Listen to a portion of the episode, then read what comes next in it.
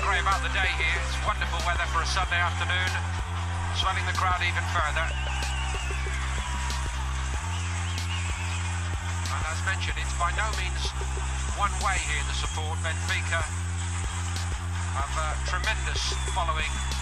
I think that surprises many of us who visit every year for the International Champions Cup, actually just how well supported they are across the United States.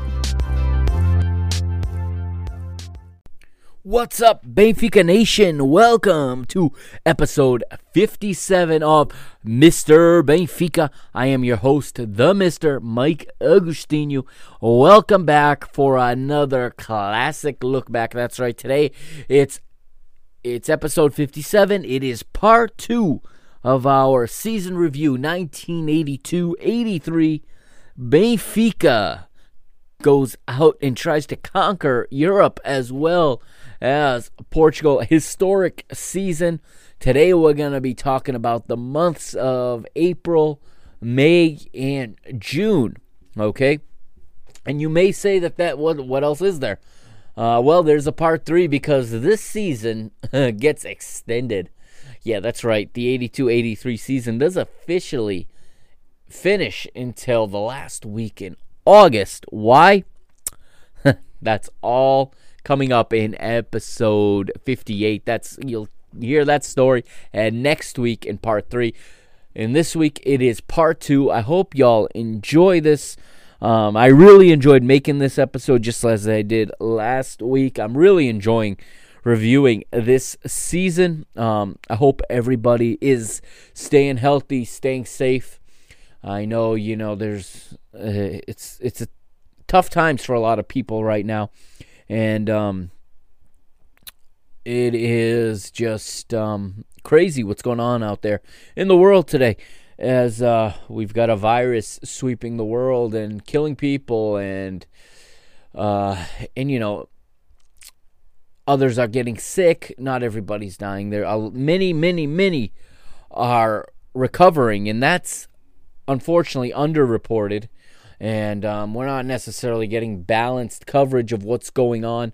But I do hope everyone is staying safe, being smart out there.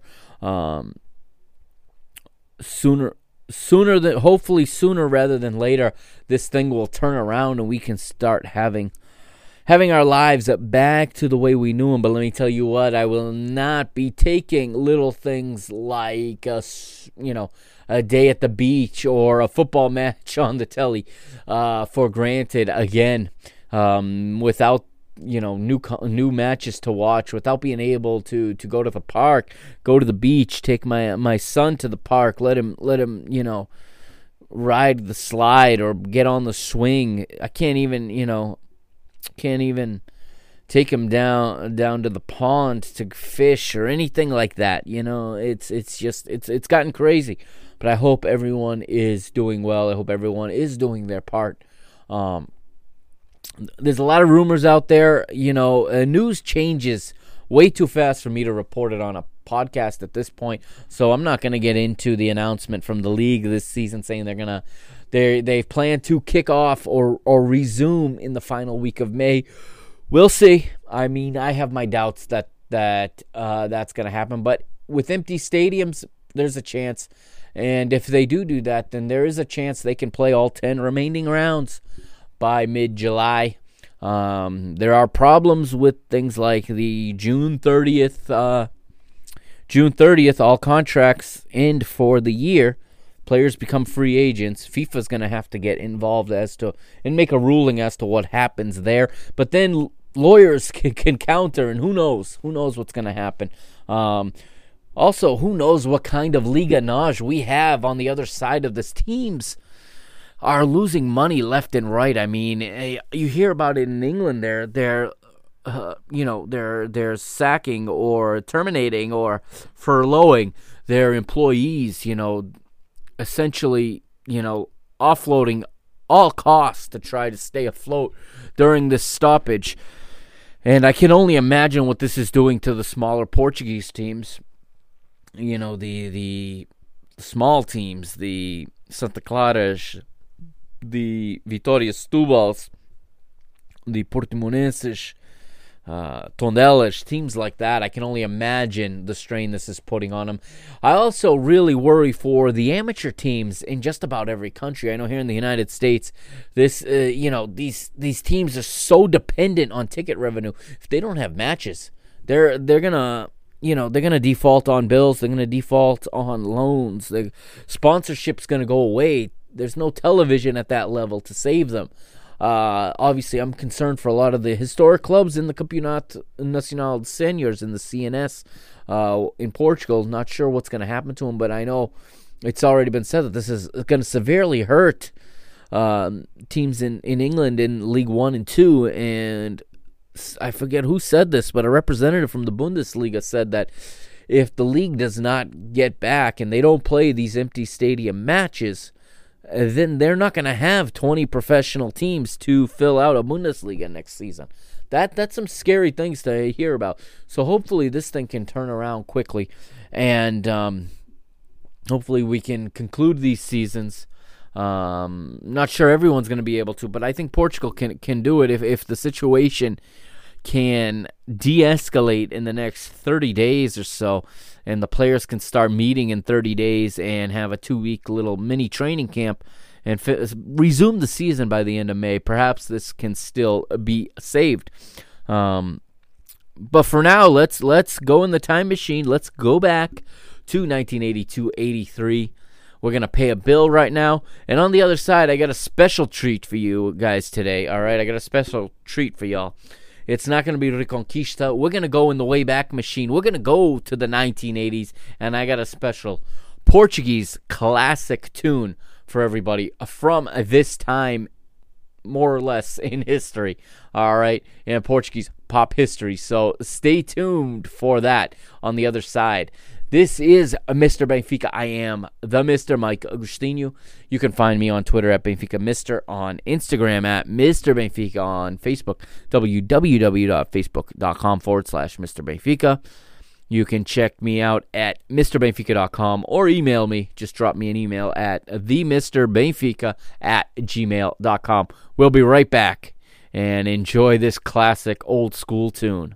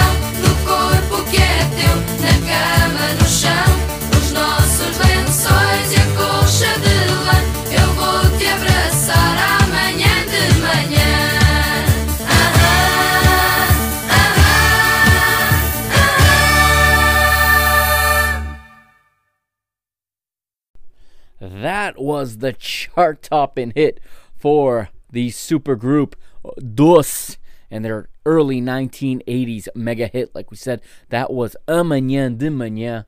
Um, huge song for the time frame that we're talking about uh, in this episode, of course. And I remember my parents having that single on vinyl.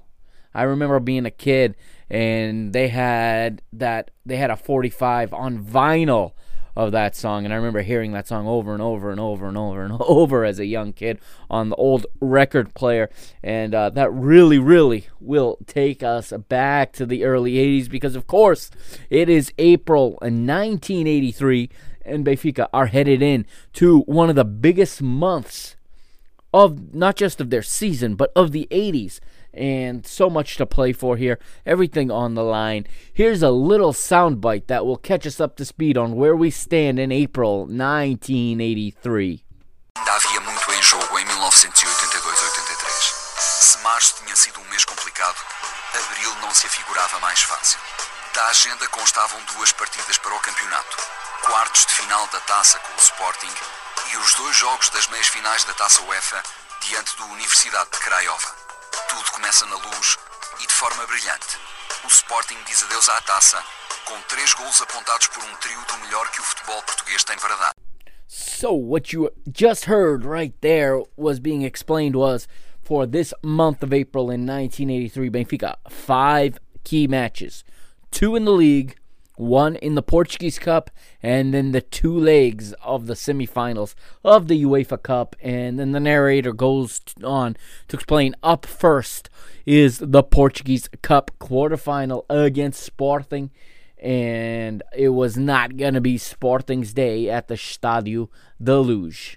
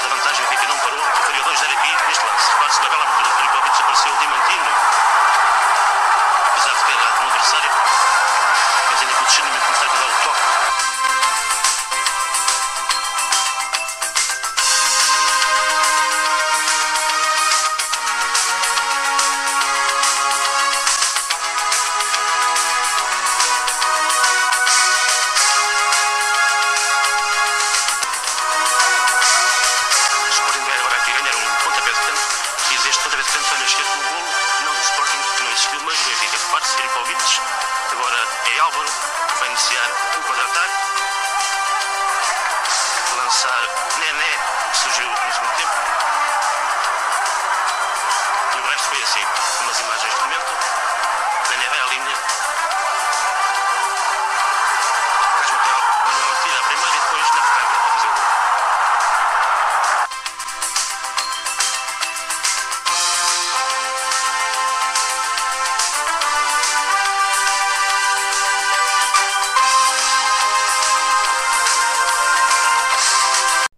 Benfica winning 3-0 at home in this quarterfinal in the Portuguese Cup uh, against rival Sporting. Goals on that day came from Chalana Diamantino and Carlos Manuel as the Eagles avenged their earlier defeat in the league season to the Lergach at the Alvalade back in January. And Benfica book their spot in the semifinals of the competition. And just four days later, it is on to leg one of the UEFA Cup semifinals versus Craiova. It is the 6th of April, 1983, in front of 62,500 at the old Catedral, at the old Estadio de Luz. And it was just a nil nil stalemate, leaving all to play for in the return leg. Neither team really risked that much in this one and um, left it all to play for in Romania in a fortnight's time. But the following Sunday, it is back to the league and back at the Luz, and it is another nil nil stalemate for Benfica. This time, it's Rio Ave coming into the Luz and taking a point from Benfica. And at this stage of the game, Benfica now with only one victory in their last league matches, and it's not too different from the type of form we were seeing here in 2020 before the league was suspended due to the outbreak of this coronavirus, of course. Um, not all that different of form. The difference is, though, is simple mathematics. In 1983, only, you know, drawing five matches or four matches out of six meant you earned five points. You only you earned four points, excuse me. You only dropped four points.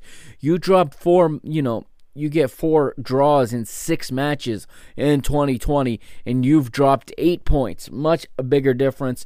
And I'm starting to wonder if this is, if this was quite a tool for teams trying to battle on all fronts, is because um, in those days a draw wasn't all that bad. Let's be honest. Um, Benfica here in this form, in this stage of the season are just dropping results left and right in the league. It's like the last where you have the priorities where we see today and sometimes criticize Bruno Lage and the president and the, the direção about the way things go and how the priorities is league and then everything else. At this time, 1983, it looks like the league was at the bottom of the priorities due to that four point cushion they had with Porto. And it looked like Porto also were not taking advantage of any of these drop points for Benfica because every time this documentary would take us back to the table, Benfica are always up by four points, which means Porto are dropping points just as well. But it it doesn't look like anybody's calling for Eriksson's job at this point, just because he's only won one match out of six in the league. Um, out of the last six in the league, I should say. But we do also see a funny cl- uh, clip in that video of the referee taking a spill before the video cuts out to the next match. You see the referee on the pitch absolutely slip and fall. A little bit embarrassing, a little bit funny for the rest of us. But it's on to round 26 in the Liga, and it's Benfica making a short trip across the Ponte 25 de Abril, the April 25th bridge through Almada and into Amora to face Amora FC for a rare night match in those days, a weekend night match in the league, and it's Diamantino converting a penalty in the 20th minute before Jose Rafael levels for Amora three minutes later, and Benfica would again be feeling the immense pressure of potentially dropping points to a weaker opponent and that would go until the pressure would be relieved from a goal from Shéu. He would get on the score sheet in the 53rd minute on a cross from Carlos Manuel and alleviate that pressure that was mounting. And in the 83rd minute, Diamantino would double his tally and he would guarantee Benfica finally get a victory and take home both points with them back across the Rio Tejo home to the Stadio de Luz. And it's not much time to celebrate that because a few days later they're at the airport and they're on a flight across the Iron Curtain into the east into Romania. And it is the 20th of April 1983 we're at the Stadionul Central with a full house of 50,000 Belgians excuse me 50,000 Romanians in attendance.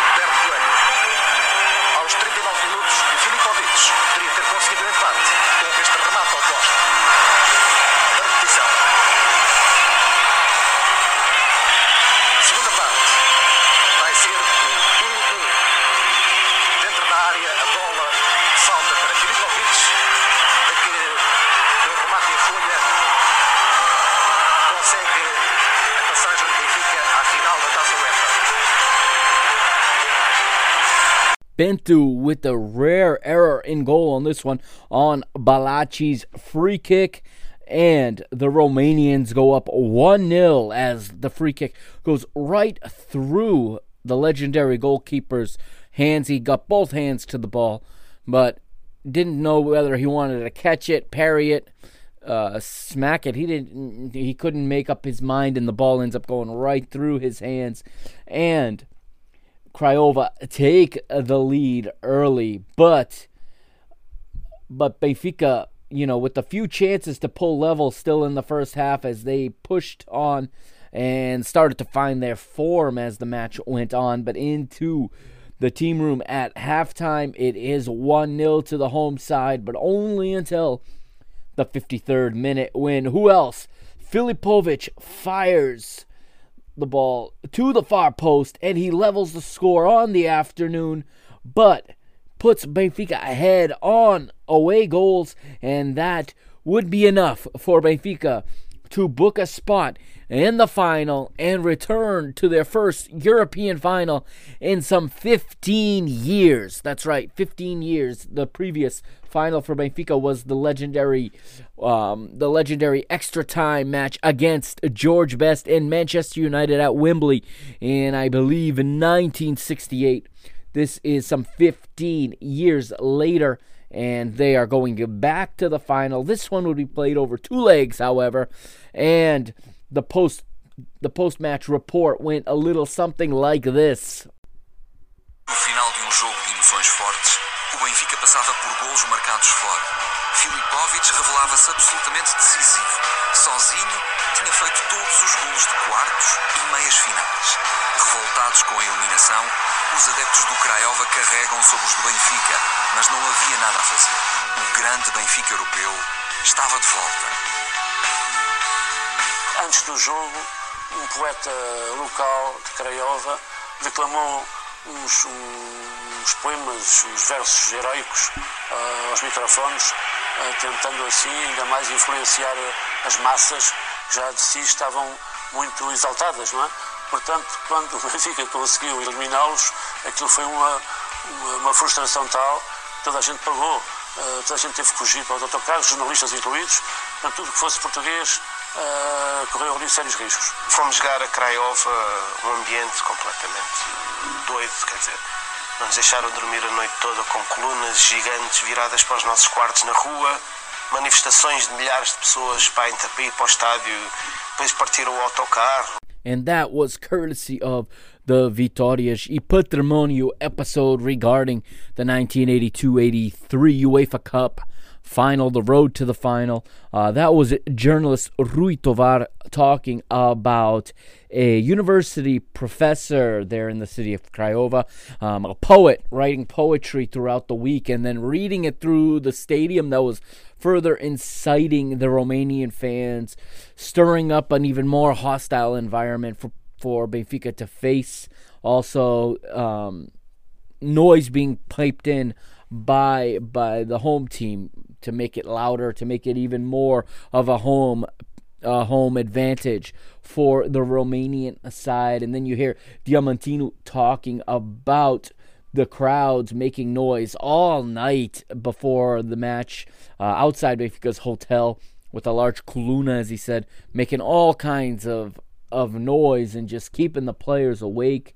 And he goes on to talk about even in the once the match was was over, players, staff, and Portuguese journalists alike, everyone had to make a run for it, a run to safety to get onto the buses, as um, they were risking being ambushed by by Romanian fans that were so angry with the result. As you heard there, it was a one-one draw that landed Benfica in the final of the UEFA Cup for 1982-83 and even going as far as um, at the very end of Diamantino's um, statement there, he he says that they even attacked Benfica's bus and they didn't feel safe until they were out of there. Um, obviously they were they were happy to get out of Craiova in one piece, and this is a momentous uh, occasion for Benfica, in my opinion. Looking back at this now with 2020 eyes, of course, and knowing the decade that would follow in the 80s for Benfica, it would be another little mini glory period. As although Benfica you know, would not lift a European Cup in the 80s. They'd get to three finals. Is the first of three, or I should say 89-90 would be the third in that in that span of time. But this is the beginning of another little run of glory for Benfica before before the club would arrive in, of course, the very dreaded Vietnam era that would come in the early 90s. But um, at this point, you know, Benfica are just turning things around and just starting to put their name out there on the European map once again. Um, very, very gutsy result to go into, you know, into the East, into the if you will, the, the Eastern Bloc.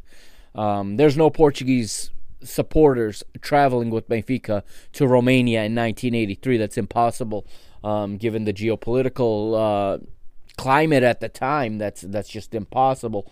And um, Benfica leave Romania with the result they needed. They win on away goals. They get to the final, still alive in all three fronts, three battles, still to fight. And watching this documentary and following, or I should say, researching this season and just little by little reading up and watching clips and just following, if you will, this season um, makes me realize actually that I think it's even harder to do this today. I think, um, you know, this sounds a little a little soft of me, but asking Benfica to go on have this kind of season today, it's much harder than it was in '83. Benfica have a team that is loaded with players all in their prime. That does not happen anymore in the 21st century. Benfica has either really young players or they get old players. Very few players are in their prime at Benfica today in 2020. I think maybe you can say that Pizzi is either in his prime or already on the downslope. Rafa maybe in his prime when fit. I think Samaris when fit is in his prime. Um, other than that, you know, guys are either very they either have a high ceiling and they got a long way to go, but they got a lot of potential, or they're on the downturn. Someone like like uh, Jardel or you know, recently off loaned Fejsa, you know. You got guys like Florentino and guys like Jota with all this all this, you know, potential, but they're kids.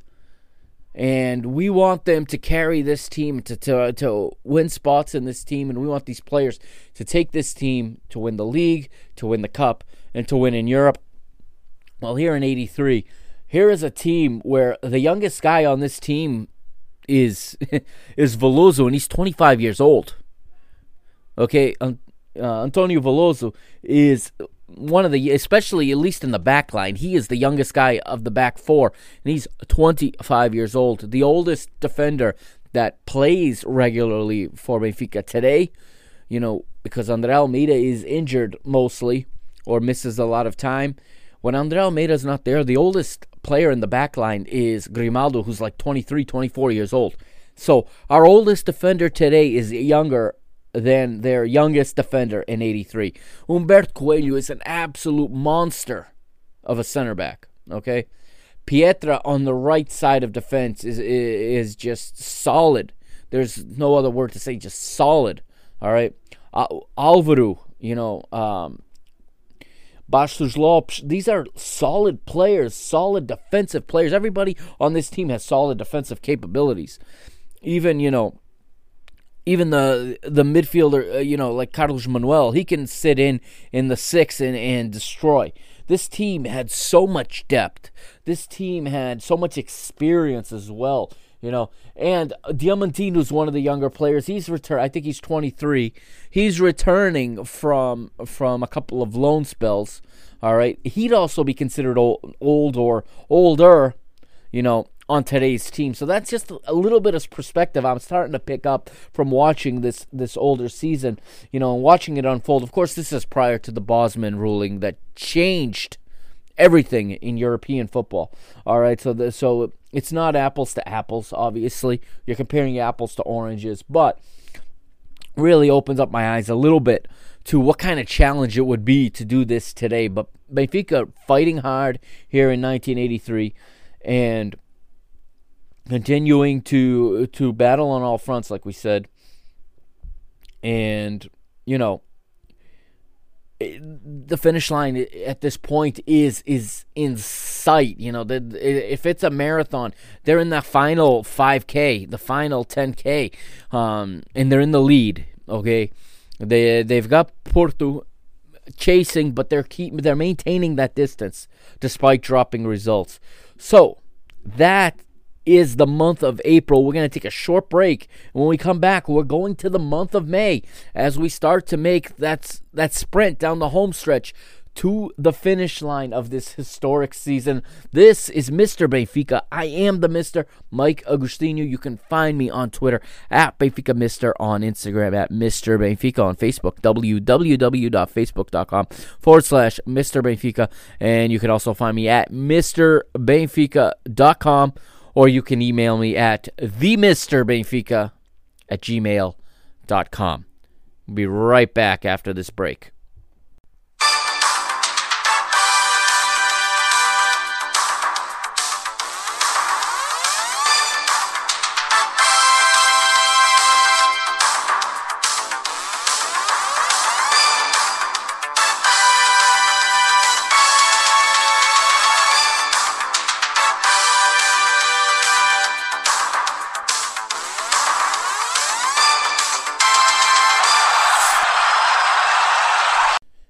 Welcome back to Mr. Benfica, episode 57, season review 1982 83. This is part two of that review, and we have arrived now at the month of May. Very late in the season, now we're at the tail end, and we have an unusually long layoff this late in the season, unheard of in today's calendar. But Benfica go from April 20th to May 4th without any matches uh, a great chance to recover, a great chance to to rest up any knocks and to to heal and get themselves ready for this last these last essentially six weeks of this uh, historic season. And um, this should mean that it is a very fresh Benfica team heading to Belgium and into the Heysel Stadium, a stadium that unfortunately would become synonymous with grief, tragedy, and disaster just a few seasons after this match uh, when it hosted a Liverpool Juventus European Cup final, the precursor to today's Champions League. But on May 4th, 1983, it was home to leg one of the UEFA Cup final Anderlecht versus Benfica. A final seria disputada a duas mãos. De um lado, um Benfica renascido. Do outro, o Anderlecht que, entre outros adversários, eliminara o Porto por um score total de 7-2. O Anderlecht era também a equipa temível que tinha ganho quatro competições europeias nos últimos sete anos, duas taças das taças e duas supertaças. Quanto ao Benfica, chegava à final com um percurso imaculado. Seis vitórias, quatro empates, zero derrotas.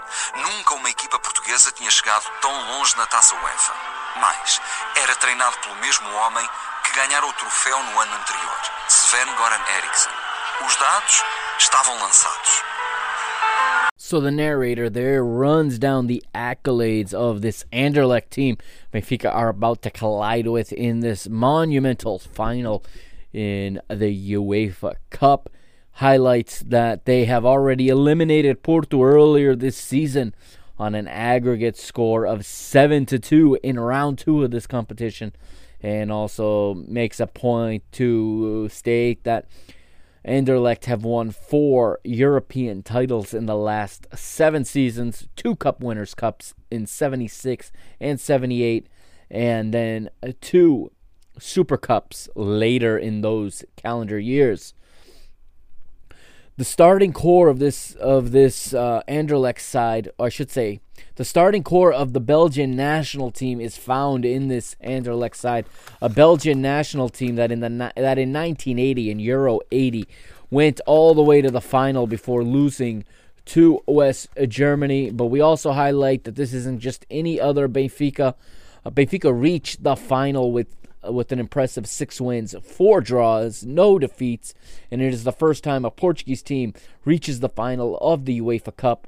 And to top it off, Benfica have on their touchline the manager that lifted the cup just one year ago. Um, that was, of course, Sven Göran Eriksson. And let's um, let's hear a little bit of of audio.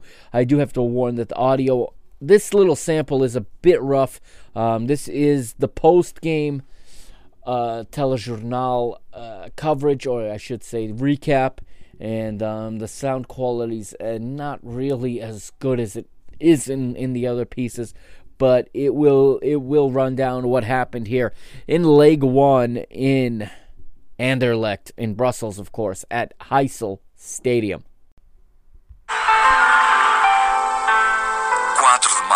Estádio Eisel, em Bruxelas. O Benfica apresenta-se na condição de forasteiro para a primeira mão da final. A novidade no 11 é a ausência de João Alves, relegado para o banco de suplentes por Eriksen por ter chegado atrasado a um treino. Vai ser uma grande noite do futebol, mas a sorte ficará do lado da equipa da casa. Sim, quer dizer, eu, eu uh, considero que o jogo teve três fases distintas. 15 minutos iniciais o jogo foi um pouco incaracterístico. Aqui neste remate do Diamantino? Não, não foi o Diamantino, foi o José Luís. José Luís. Uh, depois, quando há corrente o jogo, como disse muito bem, uh, o André desmarcou aqui nesta jogada. A sequência deste lance, Exatamente. Repare-se, uh, execução maravilhosa do Verkautenen, um centro primoroso e o jogador, uh, que eu não sei o nome, de cabeça fez o gol. De Braille. Vamos ver a repetição do lance. É realmente espetacular. A velocidade de execução Há aqui uma certa fífia da defesa benfiquista. Sim, os jogadores não contam com, com velocidade de execução. Se tiver causa, que é realmente um jogador que, é que não pode ser dados qualquer, qualquer hipótese de se virar.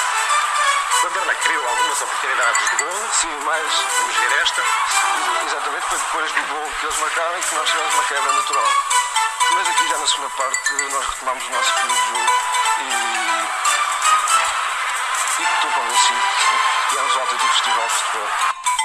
So Benfica are done in by a 30th minute header from from the Danish player Kenneth Brylle, while José Luis would see himself sent off with two yellow cards and ruled out of the second leg for that accumulation of yellow cards. Benfica would press for an equalizer in the second half, but to no avail, um, including an absolute sitter that was squandered by Nene, six meters away from a wide open goal. But, but the team's top scorer lifted the ball and smacked it off the crossbar. And here is um, a post game comment from Nene, again, courtesy of uh, courtesy of Vitórias e Patrimônio. And this is in the Lisbon airport, I believe, after the team arrived back in Lisbon after this match. This is Nene.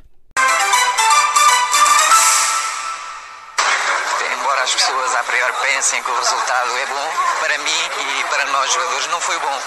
O bom teria sido um empate ou uma vitória, uh, pois estas equipes uh, o Anderlecht, uma equipe considerada das melhores da Europa neste momento, a atravessar um bom momento. Uh, muito perto da consolidação nacional também. Portanto, virá ao Estádio da Luz fazer aquilo que qualquer equipe faz, pois é tentar conseguir manter 1 a 0 para sair vencedora desta taça. No entanto, os jogadores do Benfica uh, sabem perfeitamente das dificuldades que irão encontrar, mas também uh, estão convencidos que há 90 minutos para jogar e dentro desses 90 minutos tudo farão uh, para que a taça fique em Lisboa. So Benfica's top goal scorer in all competitions in this season, and uh, there, what he says is this: He says, even though some say and think that this was a good result for me and for all of us players, this was not a good result. A good result would have been a win or a draw. Of course, these teams, such as Anderlecht, who are strong and on form at the moment, um, they are they are all considered one of the best in Europe and uh, are very close to a domestic crown as well, and they will come to the Stadio de Luz with a 1 0 advantage and do everything in their power to hold that advantage. We Benfica players know perfectly well the difficulties that lie ahead, but we also know our capabilities. And we know that there is still 90 minutes to play. And in those 90 minutes, anything can happen. And these players will do everything they possibly can to ensure that this cup stays in Lisbon. And literally, as soon as the plane touches down at the Portela Airport, as it was called in those days, in Lisbon, Benfica were off to work to get ready for the semifinal of the Portuguese Cup. And it is the Algarve outfit Portimonense visiting the Catedral de Luz to face Benfica in this semifinal. And uh, Portimonense come in with all hands on deck, and they are uh, making no no secret about the fact that they're coming in to play for the 0-0. They're coming in to to prevent Benfica from getting on the board, but it took Benfica only 17 minutes for that very same Nene that missed the sitter four nights earlier in Brussels to draw first blood to Benfica. And 20 minutes later, he would double his tally, and that 2 0 would be all Benfica would need on that day to book their trip to the Jamor for the final. Wait. About that. Well, that's basically for part three of this story. But um, they booked their place in the Municipal de Coimbra. Hold tight. We'll get to that one, like I said, in part three. Now it's round 27 of the league, and it is Ginásio Alcobaça coming into the Luz and coming off. Remember, in the first half of the season, Benfica traveling to the Leiria district to take on Ginásio and playing on that Pelado in Alcobaça. Well, Benfica would brutally avenge that result on that day because on this day it would be a vicious 8 1 thumping in favor of the Glorioso and our friend again, Nene, with five goals on this afternoon. So if three is a hat trick, four is a poker, what do you call five goals in a match? If anybody knows, let me know at Twitter, on Twitter, I should say, at Benfica Mister, on Instagram at Mr. Benfica. Email me if you want, the Mr. Benfica at gmail.com or go to www.facebook.com forward slash Mr. Benfica. Let me know what you call a five goal performance in one match. On that afternoon in May of 1983, it was Nene with five, while Diamantino chipped in with two of his own, and the magician, the Magico Chalana, the maestro, with the other. And now, all sights on the coming Wednesday night because just a few nights after this dismantling of Ginásio Alcobaça, Benfica would be visited by Anderlecht, and it would be the second leg of the UEFA Cup final, 1982-83. Now, the following audio sample is a bit long. It runs for about five minutes. Uh, it runs about five seconds short of five minutes, so it's about four minutes and fifty-five seconds. So if uh, if you're if you don't understand Portuguese and um, or if you just don't want to listen to this much um, audio, you know, from from the documentary, feel free right now to skip ahead uh, four minutes and fifty five seconds, and I will pick you up on the other side. If not, enjoy this pregame audio. This is some fantastic audio. Um, of a lot of the pregame coverage on the day of the match of the second leg of this final. And uh, you'll hear lots of comments, and I'll be back on the other side to summarize and translate for you. No dia da segunda mão da final parece feriado em Portugal. Enquanto o resto do país está colado ao ecrã, os afortunados que conseguiram o ingresso para o jogo rumam à luz com horas de antecedência. Uma multidão de milhares de pessoas vai envolvendo o estádio. Porque todos serão importantes na hora de apoiar a equipa, porque independentemente do resultado, é dia de festa. O Benfica vai ganhar. O Benfica joga sempre para ganhar, é uma equipa que joga para ganhar, como sabe. Vamos ver, tudo pode acontecer, mas estou esperançado que sim, vamos ganhar. Qual ser o resultado? O seu prognóstico? Não sei, o resultado que ilumina o Anderlecht já nos serve, pode ser 3-1, pode ser 2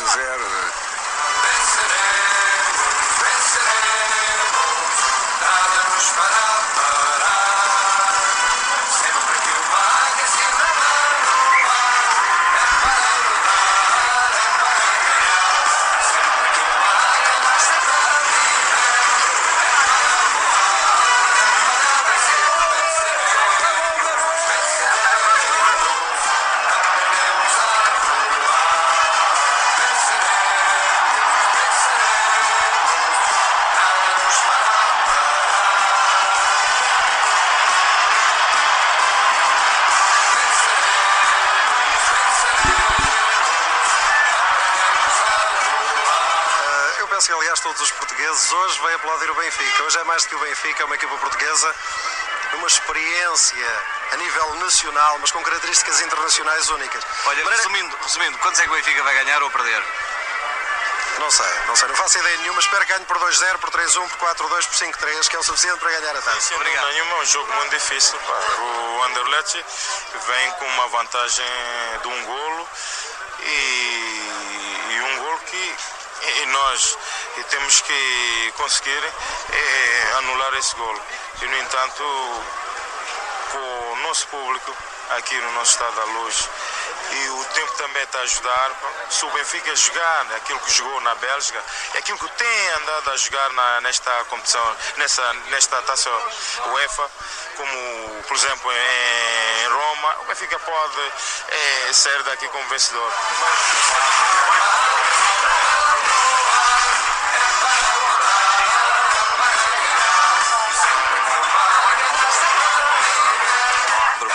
Joanesburgo para ver o Benfica. Exatamente, vim sim, vim de Joanesburgo, para ver o meu, meu querido e glorioso Benfica. De propósito, De propósito, exatamente, uma excursão da Luz ao Globo.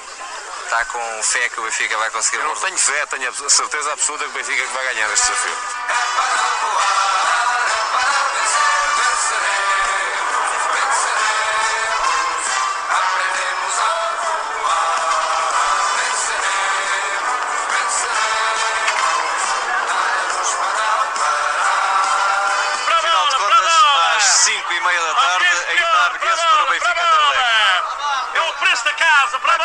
Vai-me desculpar, eu vou lhe interromper só um bocadinho. Que bilhetes é que ainda tem para vender? Tem bancada lateral e central e superior. E peão, tudo. Mas diziam aí que a lotação estava esgotada. Estava esgotada, mas como a, a televisão não variou, e nós temos que ficar com os bilhetes quase na mão. Olha, Se é a um- televisão avariasse, nós vendíamos os bilhetes todos. É Humberto Coelho, estamos a duas horas, uma hora e meia do início do encontro. André, oh, Humberto, qual é a vossa disposição? Eu acho que eh, a disposição é boa, acho que para um jogo desta importância é preciso estar-se bem disposto. Eu penso que todos nós, todos nós neste momento, enfim, é natural que haja um certo nervosismo, é uma grande final, mas o que é certo é que a disposição e a determinação é boa para, para ganharmos a taça. Olha, Humberto, o estádio está esgotado desde as 5 horas da tarde. Isso só demonstra mais uma vez que o futebol de facto é um grande desporto, é um desporto popular, é das massas e isso esperemos é, e aquilo que nós vamos tentar fazer é não desiludi-los, é de facto dar uma grande alegria a toda esta gente que veio para aqui muito cedo. Muito obrigado, Humberto, e felicidades. Obrigado. Eu penso que o Benfica atingiu a final. Uh, não direi que era um dos nossos objetivos, mas enfim, fomos perseguindo e acabamos por estar no final com toda a justiça. Agora, pois, uh, do resultado da primeira mão, onde apareceu 1 a 0, pois uh, penso que todos os jogadores estão conscientes da responsabilidade que encerra este jogo, das dificuldades que ele mesmo So we hear from all kinds of people outside the old Stadio de Luz, and the video is just it's it's it's classic. I mean, it's vintage is the word I'm looking for. It's it's so, such a throwback, and it's so refreshing to see just the basic uh, coverage and and despite none of the you know none of the flashy branding that you see around European finals today. There's there's no UEFA sign anywhere. There's no logo for the UEFA Cup final. There's, you know, there's some advertisement boards, but that's really all. There's absolutely no branding from UEFA at all in this final. And very little branding from Artepeo as they're collecting this this uh these videos that that you just heard in the form of audio. And it, it definitely is a trip to another time in another uh, another place for sure of what a big final was was like. And even without all that you get the big match feel as they talk about the stadium selling out 2 hours before the match. Wow Nowadays, these things sell out two months before the match, and the average fan, like you or I, has a very hard time getting a ticket to a match like this. But that wasn't the case back here in 1983, and um, you see celebrities and regular people alike giving their opinion to what they think is going to happen in this match, and it starts from. Uh, it starts with TV host Antonio Sala, who I remember pretty well as host of Un when I was a kid. That was the game show that he hosted. And uh, clearly he's a Benfica wearing a red and white scarf. But he goes on to say he believes all Portuguese are behind Benfica on this day. And, um, that's very very hard to to believe in 2020 um, i don't think that would be the case in 2020 because that was definitely not the case in 2013 or 2014 when two of our closest rivals, you know, very openly celebrated our narrow defeats in those two Europa League finals. Um, but he says here in 1983 that he believes that all Portuguese are behind Benfica, not just Benfiquistas, because this is more important than, than club loyalties. This is a Portuguese team dignifying Portuguese football in Portugal itself. You hear from Eusebio in there. He says it's all it's going to be a tough uh, tough feat to overturn the first leg result. But he does say that at home in the Stade de Luz with our fans and wonderful weather, he also comments, Benfica just needs to play as they have all season in this competition. The same way they played against Roma, for example. He mentions that game, and he believes that um, fans will. He believes that if they do that, they have every possibility of, of overturning the result. It will be tough, but he does believe it's possible. We see shots of fans enjoying sardinhas and bifanas outside the stadium, as you can see the grills smoking. And we get uh, a ticket scalper next, which I really loved. Uh, I loved this part. He he's selling tickets and he's telling what what different sections he's got he's got tickets for and the announcer points out that the match has been sold out since five o'clock and he said yeah yeah yeah yeah yeah. And then he says that's only he blames television. He said that's only if the tvs go down. He said if this match wasn't on tv i'd have already sold all these tickets for you know for triple the price. And uh, he goes on and next we see Humberto coelho as he's arriving to the stadium, as the team bus has arrived, he's coming off the coach as as um, he um, is greeted by the reporter, and let's he is asked, you know, two hours before kickoff. This is that the the day feels like a friado, a holiday in in Lisbon. Uh, people out all afternoon. Um, the stadium selling out by 5 p.m. Uh, everybody at the stadium real early on a weeknight. And he goes on to say that the team believes in themselves and that the team is in good spirits and they believe they can win and that um, and that football is the spirit of the people and that this match shows that it is it is the sport uh, of choice for for for the everyday person in Portugal. We're quickly brought inside the stadium then and it is assistant coach recently retired player Toni and he tells us that Benfica is a just finalist, even though that this this competition was not one of their objectives uh, early on at the beginning of the season. But as it unfolded, it became that. And he says Benfica will give everything they have to overturn the result from the second leg. And uh, then we get uh, this pregame uh, comments here from the manager. It's in English, no need to translate. Here's Sven Goran Eriksson just an hour or so before kickoff at the Stadio de Luz. Excited? Yeah, of course. It's a great final and uh, a lot of people. Wonderful stadium here. But uh, I look forward to it.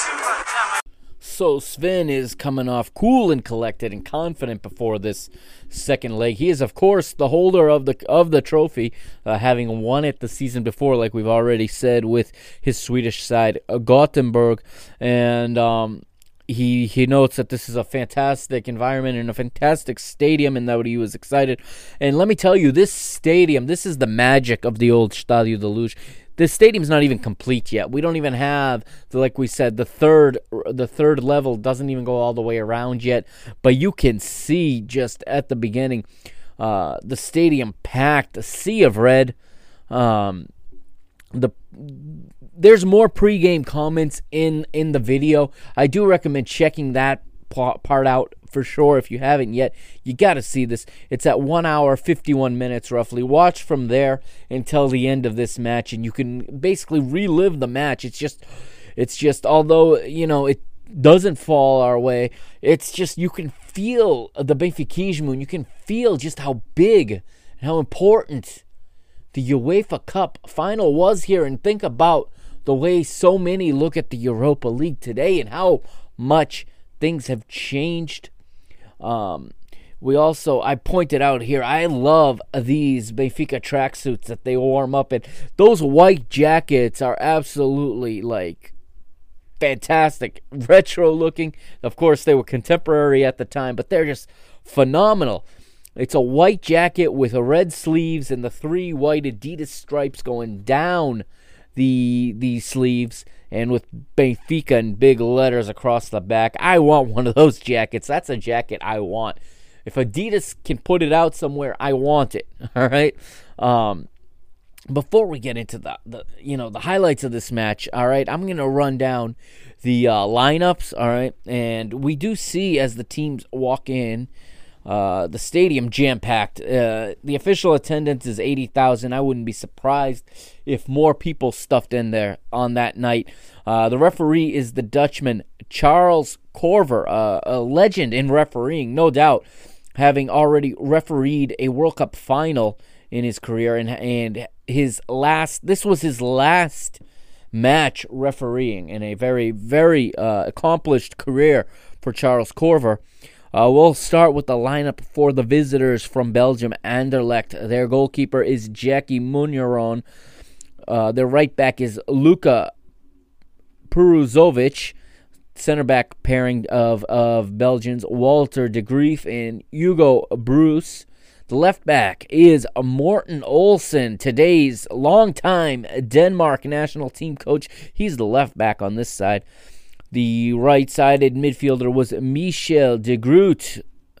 The central midfield pairing was the Dane Per Frimann and the Spaniard Juan Lozano, while Ludo Coeck, Frankie Vera Vercauteren, and Erwin Vandenbergh make up the three man Belgian trio attack, the three man attack up front. Uh, Benfica on the other side of the pitch line up with Bento in goal. Pietra is on the right as the right back. Humberto Coelho and Bastos Lopes is the center back pairing chosen by Eriksson on the night. Antonio Veloso is the left back. Carlos Manel is the holding midfielder in the number six position, while the Swedish international Glenn Stromberg and Portuguese international Shéu split the center midfield duties. And the three men up front, Fernando Chalana is playing in behind, just slightly behind Nene and Diamantino. Interestingly enough, Diamantino selected, at least to what it appears to me, selected ahead of Zoran Filipovic. Filipovic is the top scorer in the UEFA Cup. He's scored in almost every match. He is Benfica's top scorer in this competition. I have looked high and low. I have searched and I've searched through, try to get access to archives from A Bola, Record, from whatever. I can't find any reason as to why Filipovic was left on the bench in this match. Also on the bench is João Alves, you heard earlier. He was benched in both legs um, for attending for arriving late to a training session. Uh, Eriksson benches him for disciplinary reasons. He wouldn't make a he would make an interest, uh, entrance as a substitute in both matches. Now, the last thing that before we get into the audio uh, recap of the match, I thought was pretty awesome to see was after the teams had come out, Benfica doing the the traditional, the the magisterial, if you will, the venia to the third level as they run over to the sideline all at once and they do a bow similar to what you see in Japan. Something Benfica players do to this day just so much mystique, so much passion in Benfica Nation in 1983. Such a home field advantage. The stadium was exploding at the seams in this this match. Let's go to the audio and let's hear how it played out.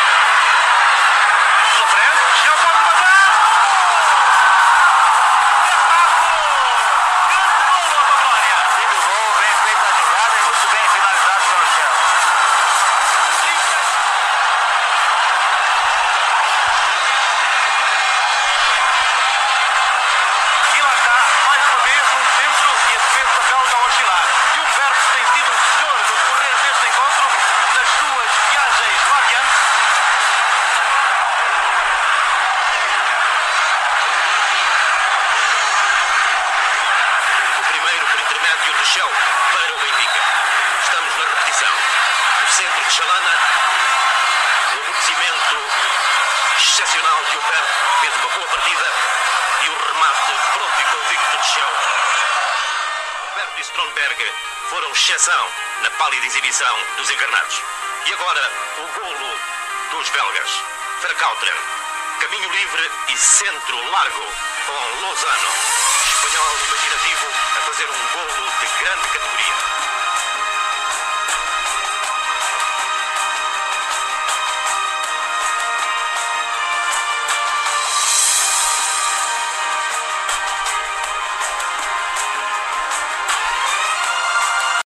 And there you have it. A disappointing result in the end, but a solid, a solid and hard fought performance from Benfica in this match. And I did include a link in the show notes to this match. Um, you can see it in the show notes there. Just click on it.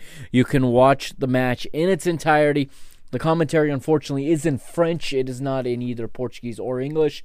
It is in French, but I did find uh, I did find highlights with English commentary um, on YouTube as well. So if you search around, I think you will find it. If you search Benfica Anderlecht 1983, there's a bunch of stuff that comes up. But I included the link to the full match in uh, the show notes, so feel free to check that out. Um, it's a real. Uh, it's a real good match, and you can see Benfica working very hard. And Benfica's first goal, as you heard there, fantastic goal as some real good work done by Stromberg down the left, and then he finds Chalana. Chalana crosses, and Humberto Coelho, the center back, pushing forward, gets on the end of the cross, and then very intelligently, because the cross was a little low, he uses his chest to pop it up and over his marker, right on to the run of Shéu. Shéu buries the ball in the roof of the goal. Benfica take the lead, and the over 80,000 explode in the Stadio da Luz.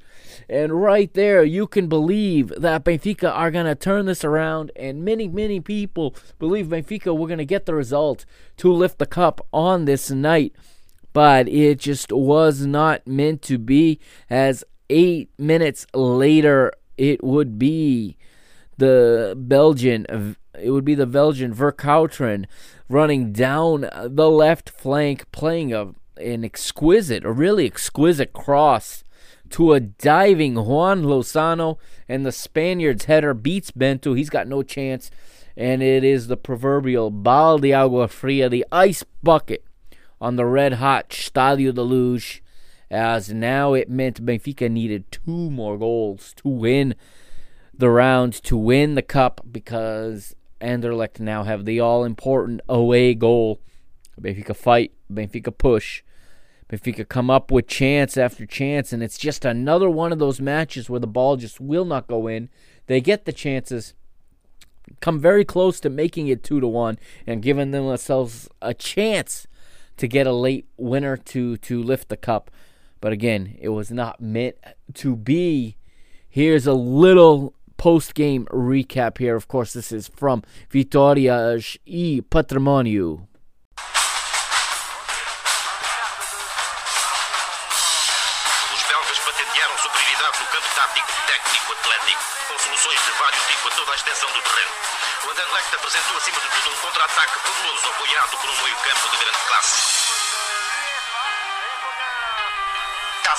Bem entregue a. A equipa belga bem a mereceu. Depois dos 180 minutos de luta desportiva pela posse da taça, o espetáculo da luz foi este. Vitoriosos, os jogadores do Anderlecht ignoraram o ambiente estranho e trataram de dar asas à satisfação da conquista da taça. Do outro lado, era a desilusão, às vezes o choro. E na hora do reconhecimento do valor do adversário, não faltou o aplauso dos jogadores ao terceiro anel, ao público que esperava a taça, mas que ficou apenas com os olhos cheios de Lozano e companhia. So this was Benfica's now fourth straight European final defeat. Um, four out of what would eventually be another four would come. So fourth out of eight consecutive European final defeats for Benfica, of course, after winning the European Cup in the first two finals appearances, first two final appearances, I should say, beating Real Madrid and Barcelona respectively. Um, Benfica would lose to AC Milan, Inter Milan, Manchester United, and now Anderlecht. And as we know, they'd go on to lose two more European finals in the decade to PSV Eindhoven and AC Milan once again before we get to the current decade, or I should say our previous decade now of the 2010s and the heartbreaking losses to Chelsea and Sevilla. So, uh, the Belgians are the just winners over the 180 minutes. That's what basically was just summed up there in that report. Um, on one side, a team that came in with a monster counterattack that was able to handle the the adverse conditions or the intimidating environment of the Inferno de Luz and walked out uh, valid champions, walked out uh, just winners. The other end, the desilusão, like they say, the the heartbreak and the tears, and eighty thousand fans that came to see the cup, leaving with their eyes full. Obviously, um, you know, the heartbreak, heart, absolute heartbreak for Benfiquistas all over the world on this night in 1983. We're going to take a quick break and then we'll be right back on Mr. Benfica for the final segment as we cross the finish line in the Liga 1982 83. All right, this is Mr. Benfica. I am the Mr. Mike Agustino. You can follow me on Twitter at Benfica Mister on Instagram at Mr. Benfica, on Facebook at www.facebook.com forward slash Mr. Benfica. You can also check out MrBenfica.com or hit me up with an email, the Mr. Benfica at gmail.com. I'll be right back with the final segment.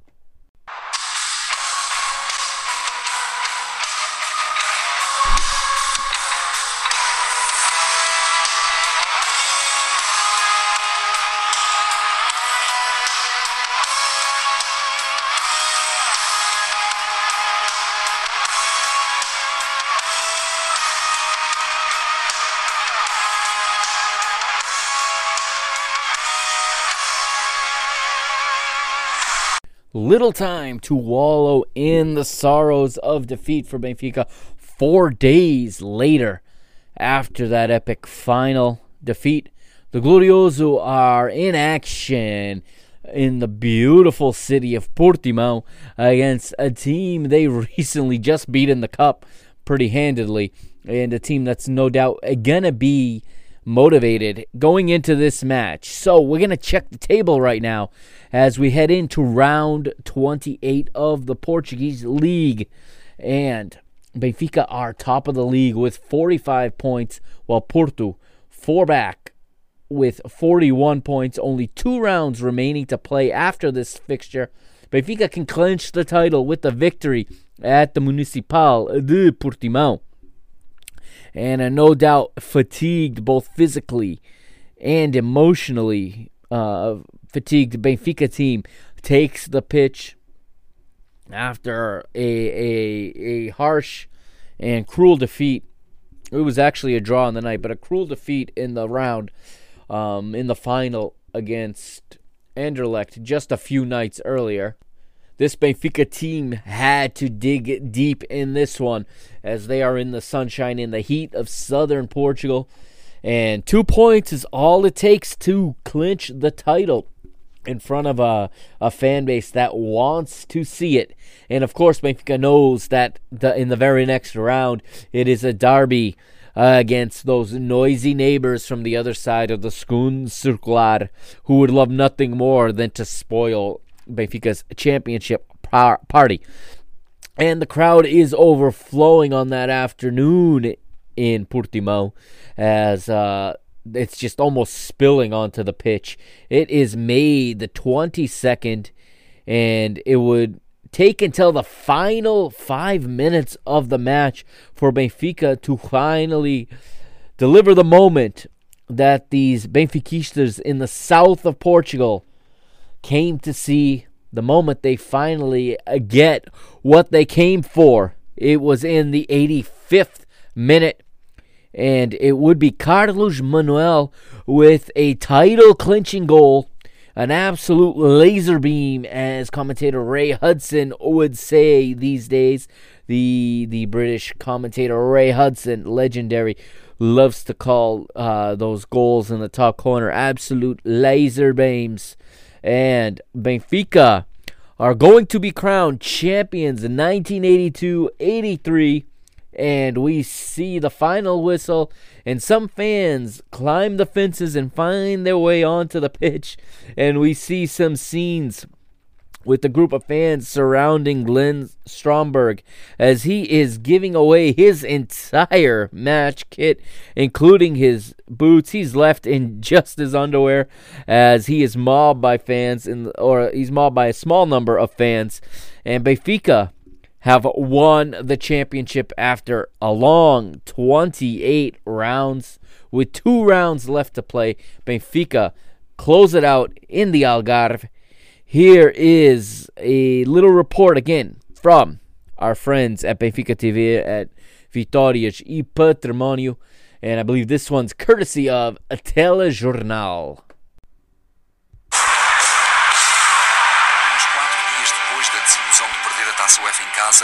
este Benfica de Barba Rija vai a Portimão ganhar o campeonato. Contra a desilusão e ansiedade, contra o tempo e o medo de errar, Carlos Manuel faz o gol do título a 5 minutos do fim. Faltavam duas jornadas. O Benfica tinha vantagem no confronto direto com o Porto, mais pontos do que os Dragões, e a vitória valia apenas dois. Já lá estava. Eriksen era campeão no primeiro ano em Portugal. E o Benfica festejava o título pela 25ª vez. So Carlos Manuel with the title clinching goal. Eriksson, Sven Göran Eriksson, very young at this time in his first year in Portugal, is champion. And Benfica go into the final two matches, having already clinched their 25th, at that time record, 25th championship. And so we move forward to round 29, and we see another full Estádio da Luz for the home finale against rival Sporting. And it is the coronation of the new champions celebrating the number 25, o 25. And the film shows captains and midfield before the match with a microphone in there for the whole stadium to hear their conversation. It is Humberto Coelho and Manuel Fernandes of Sporting. And Manuel Fernandes congratulating Humberto Coelho for Benfica's success this season as Sporting are the previous season's champions, and they are in a way ho- uh, handing the crown over to the new champions. And Manuel Fernandes even uh, goes to say, goes on to say that uh, Benfica made the entire country proud with their run this season in the UEFA Cup in Europe, getting all the way to the final. Humberto is gracious and and uh, returns the favor and, and tells his counterpart that Sporting are a strong team and also a very good team and a classy team. And this is something you would never see in 2020. Um, honestly, the rivalry was not that strong back then. Okay. You can clearly see that the rivalry was not as strong in those days. It was not as heated that would come years later, and from what I've been able to to to decipher, from what I've been able to read and see, Pinto da Costa at Porto has a lot to do with the hostility between Benfica and Sporting. When he took over Porto in this 82 83 season, he felt like the two Lisbon clubs were working together to keep Porto out of the out of the picture, trying to keep them down, and he rallied his fans around this. And part of his his strategy for building Porto was to create tension between Benfica and Sporting. Though they were rivals, nothing like we see today or would see in the following 37 years to get to the point where we are today. And yes, the two teams have always been rivals, but uh, it was a much different um, sentiment, a much different level of animosity in those days. And this is a clear image because this is something I don't think you would see today. Uh, this would be a PR disaster if. And to be honest, fans would would not accept this. No, uh, neither team's fan base would would allow a you know an opponent an opponent captain of a a fierce rival in a rivalry such as this one to to speak to the stadium and to you know or even their own captain. They wouldn't they wouldn't tolerate their own captain you know you know praising their rivals on a great season. And it is sad to an extent but the rivalry is much much hotter nowadays. It's got a lot more heat. There's a lot more bad blood between the teams today in 2020 so we move forward to the match. And as for the match, it is Chalana in the ninth minute, scoring the only goal of the match, putting Benfica ahead, exploding the stadium one more time. We also see Diamantino still in the first half, earning a penalty kick um, that someone decided whether it was whether it was Eriksson or it was the captain Coelho or it was Manuel Bento himself, the goalkeeper. They decided Bento was gonna take the penalty kick. Of course, the title is clenched. The match means little. Uh, Sporting are locked in third place. Sure, let's let the keeper take the penalty kick. And for those of you that listen to the Benfica en Cuarentena on Benfica Independent, you would have heard about a week back the interview with Toni, and he did say at one point in that interview that Manuel is very good, not just at defending penalty kicks, which we would see throughout this season. He's very good at taking penalty kicks. Um, he says in training he would he would almost always score, and if he wasn't selected in the top five in a penalty shootout. He was very close to the five. He was sixth or seventh. So he steps up to try to score an important goal, to get himself a goal in his career. But unfortunately, he shoots right at the opposing goalkeeper. The penalty kick is saved, and there is no goal for the Benfica legendary goalkeeper. Missing out on a real uh, rare chance to get on the score sheet. He'd make up for it, though, uh, in the closing minutes of the match after Veloso brings down Manuel Fernandes in the penalty area. Fans already surrounding the pitch. These are the scenes that really take you to another time because you would, again, never see this today. You see security everywhere, you see police, you see just stadiums managed completely different. But in 1983, the fans in the lower bowl had already made their way over the fences. I don't know if they knocked the fences over, I don't know if they climbed them, but with little resistance, they made their way to the sidelines. They're literally a step off of the goal line next to the goalkeeper as Rui Jordão steps up to take a closing minute penalty kick. You see the masses everywhere. Bento saves the penalty kick, celebrates. The referee blows his final whistle, asks for the ball, doesn't wait for it. You see all 22 players sprinting like Usain Bolt heading for the tunnel. The the masses invade the pitch. Every single player runs for his life. This is just a insane idea of a of a celebration. Alvaro doesn't make it. this isn't that funny, but it's funny. In 2020, Alvaro Magalhães does not make it to the tunnel. Uh, he is mobbed. He's end up he ends up getting stripped completely naked by fans. By the time he gets to the tunnel, he's got nothing left on. They've take they've ripped everything off of him in celebration. You see in the corner of the screen some of the Sporting players already one step away from the tunnel waiting for that final whistle. The referee sticks his hand out for the ball. When it doesn't arrive immediately, he takes off. He doesn't care anymore about the ball. Uh, of course, Veloso and and uh, Alvaro are on the far side of the pitch. They have no chance to get to to the uh, tunnel, and this is just an insane, insane pitch invasion. Um, it's all fans. The players uh, find their way safely into the locker room for the celebrations to begin, and Benfica will win 1 0 and head into round 30.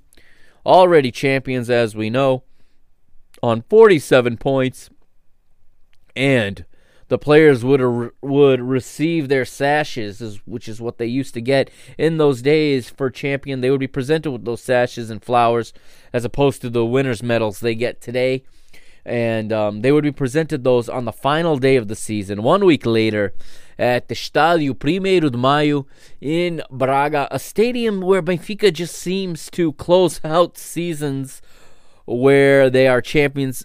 Same exact stadium where they closed out the 93 94 season 11 years later as champions as well. Same kind of weather, foggy, rainy weather. Um, but Benfica would win that match 2 0 in Braga to close out the season. And that, ladies and gentlemen, is where episode 57 comes to an end. That is where part two of this story ends. And we've got one part left to go. You know, I've been holding on to it, I've hinted towards it. And in episode 58, part three of this 1982 83 review. We're going to talk about the Portuguese Cup final. No, it was not played at the Jamor. no, it was it was originally scheduled for the Municipal de Coimbra after a year's worth of crying and whining from a certain team in the north. They got it changed, but then that wasn't good enough either. You probably know the story, but if you don't know the story, you'll never guess where this 1982 83 Portuguese Cup final versus Porto would be played. We'll start from the beginning and go through the whole story next week here on Mr. Benfica. There's a Vitórias and Patrimônio episode dedicated specifically to this match. Okay, there'll be link to that show in the show notes. We're gonna use that show for the res- for the research. I'm gonna allude to it a lot next week. So if you have a chance to check it out this week, feel free. Please, by all means, check it out, and we will talk about it next week as we continue on with this story of 1982-83. This has been Mr. Benfica, episode 57. I am the Mr. Mike Agostinho signing off for this week. Have a great week, everyone. Stay safe. Stay inside if you can. If you can't, wear your gloves. Wear your mask if you need to. Just stay safe. Keep your space from people. Please. Um, we need if we can stop spreading this this virus, we can get our football going again. We can get our lives going again. Yes, I say that tongue in cheek because there's a lot more important things than football out there. But man, do I want my football back. But I'll be honest, I'm having a blast reviewing this this classic stuff for you guys each and every week. So I'll see you next week here on Mr. Benfica.